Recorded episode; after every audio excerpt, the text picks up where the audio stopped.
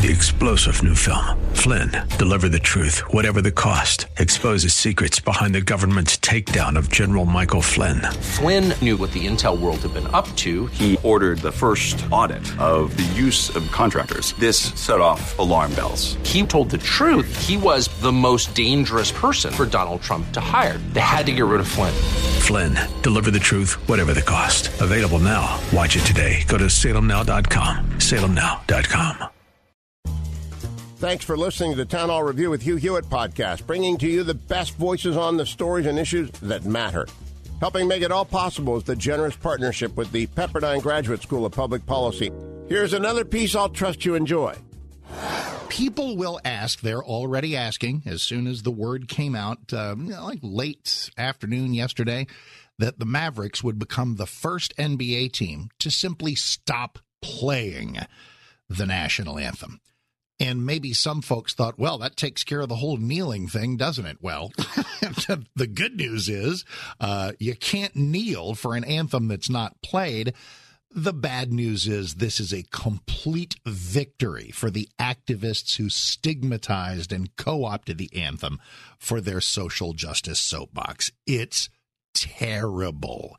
The decision by Mark Cuban is instantly going to be met with the kind of, I mean, pardon me for a second, knee jerk that says, well, Cuban hates America. That is simply not true.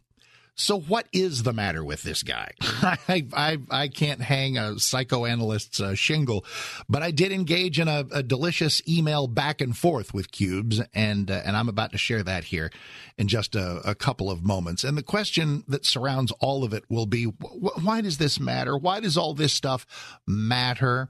Why, why is it? I mean, you know, a lot of people don't even pay attention to the anthem. We haven't always done it. Why does it matter so much now? And everybody's answer can differ.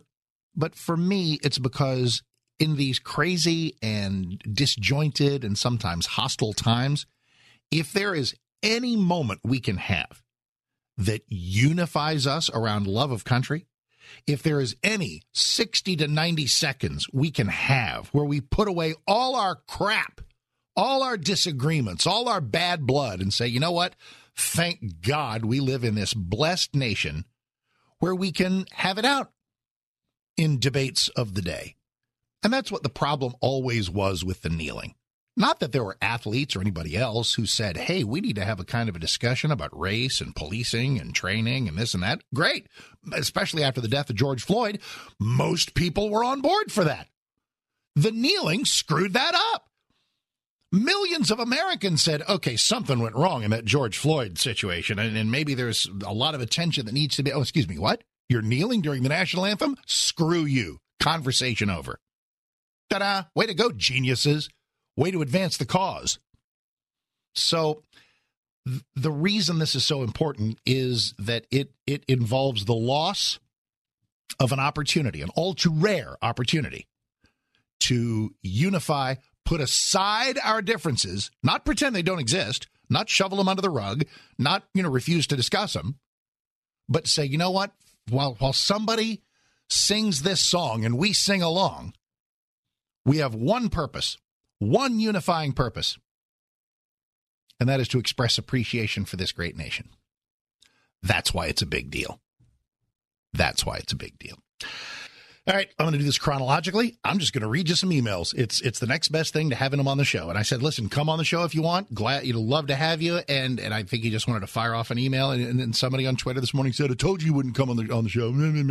Look, I don't think he's done any interviews about this. Uh, this about as close as it comes. Uh, the, the the following email back and forth. So I wrote to Cuban as follows. I think only you could knock impeachment out of the first hour of tomorrow's show. I actually wasn't really going to bother you. You're going to do what you're going to do, and everybody knows where I stand. But when Lieutenant Governor Patrick asks to be on, and he'll be joined by no shortage of listeners totally repelled by your anthem decision, I just want to make an offer. Help me help you. Throw me a couple of lines of explanation right here, or you know, you're always welcome to come on. I gave him a couple of time segments. I said, so my compartmentalization will be complete disapproval of the nuking of the anthem, but tempered by my constant appreciation for the kind of owner and the kind of person you are. Those things matter. And I want to have your side represented when callers start to weigh in because I know how that's going to go. So no matter what, best to you and yours, et cetera, et cetera, et cetera. So uh, Cuban wrote back like minutes later. He said, First, thanks for emailing. Second, now let's pause. Here's where he gets into his argument. We had not played it yet at a game this year. I wanted to see if anyone noticed, and I realized we didn't have fans, but we had media, staff from other teams, etc. No one said a word. Now, the reason why in the first place. Not for any disrespect for the anthem, just the opposite. Here is the exact logic. During our games, most people don't even show up in time for the anthem. You know this. You've been to games. When they are at the game, on the concourses, they don't stop. Many won't take off their hats. Some don't even stand. On top of that, the anthem has been weaponized rather than referred to as a symbol of unity. Do you stop where you are when the anthem is played? I personally do, no matter where I am. Most people don't. And as a point of history, are you aware the Mavericks did not play the anthem at all during the first 16 years of the franchise? I'm not against the anthem. I'm certainly not against playing it going forward. Despite what some people are reporting, I've not commented to all of them, so they don't know our plans. I don't know our plans. I'm going to listen to everyone, but I won't be bullied one way or another. It's easy to say this is the way it's always been for the last hundred years, but that's not the way it's always been at the Mavericks. But I would rather not play it if people won't respect it when we do play it. And I would rather not play it if it's going to be used as a weapon when people disagree with what it represents. That is Mark Cuban's reply and the beginning of my night. I thought, okay. First of all, I was grateful. I mean, dude, he wrote a book. Uh, so I wrote back. I said, I because I said, thanks, Mark. I will share. Nothing has been normal for a long time, but the return of fans is an invitation to other forms of normalcy, like the anthem. For the people who are in their seats, are showing respect, it means a lot and their experience should not be sacrificed just because there's some stragglers on the concourse level. As for the symbol of unity, that went out the window when players decided to kneel, a gesture of severe offense to countless fans, no matter how worthy their cause might be. If people, quote, disagree about what it represents, that's no reason to pull it. That's just where we are as a country right now. So those will be my points, but I will surely share yours, especially the position that nothing is concrete moving forward. If you wake up and wish to join us, we'd love to have you. And he wrote back. It's not some fans, Mark. it's it's most. Most people don't show up on time. Most don't stop. Where was this response for the first 16 years of the Mavs? Doesn't it bother you more that the anthem in sporting events has been weaponized? It does me. That's the ultimate disrespect. What if most people feel it should not be played, and if that were the unifying position?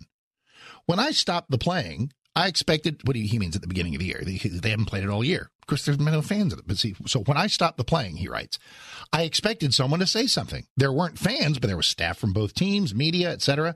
We often showed the anthem on television in the past. Nobody said a word, not one single word. Again, no final decision's been made about anything, but it's not like the response is all negative. Far from it. Many people are relieved. Does their perspective not count? Okay, he's trolling me now. and, I, and I mean that affectionately.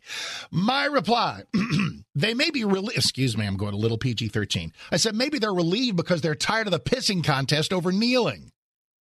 And again, to countless fans, it is the kneelers who did the weaponizing. No assessment of anthem reaction is proper this year in these bizarre circumstances. Maybe folks thought it was just glossed over because the building was empty. You are right. There are plenty of fans who are not as respectful as they should be. But depriving all fans because of that is just wrong. And there is no universe in which a majority of fans want it stopped. Thanks again for the exchange. And I gave the open show times again. I'm working it, man. I'm working it. He writes back Why do you need it played at a game? Where was this during the first 16 years when we didn't play it? Uh, so this this is where we wrapped up. At this point, it's it's the wee hours of the morning. I wrote back, however gradually, however gradually, it has become a fixture. And it's sad to yank it because some people chose to make it a social justice battleground. The really tragic thing is that the vast majority of fans who recoiled at the kneeling don't really have a problem with the athlete's argument that race and policing deserve some attention. It was the choice to rope the anthem onto their personal soapboxes that drew the battle lines. The NFL seemed to have gotten it out of its system. Everybody's point was made. I wish the same for the Mavs and for the NBA. So there we are. If he gets back, if he gets back to me this morning, I, I will share. But that's that's there's the back and forth. So the no, you Cuban hates the country. You know, he hates them. Just stop it. Just stop it. You know that's not true.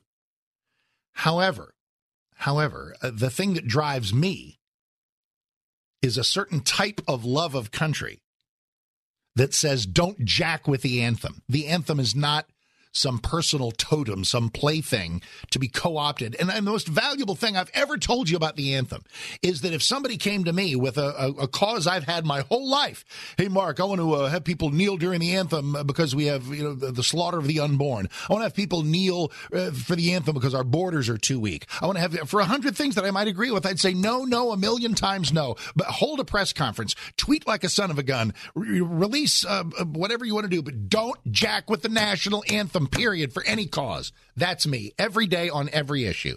That's what love of country is to me. Cubes ain't got that. He that's that's not his jam. That's not in his DNA. Um, I wish it were, you know, but it's not.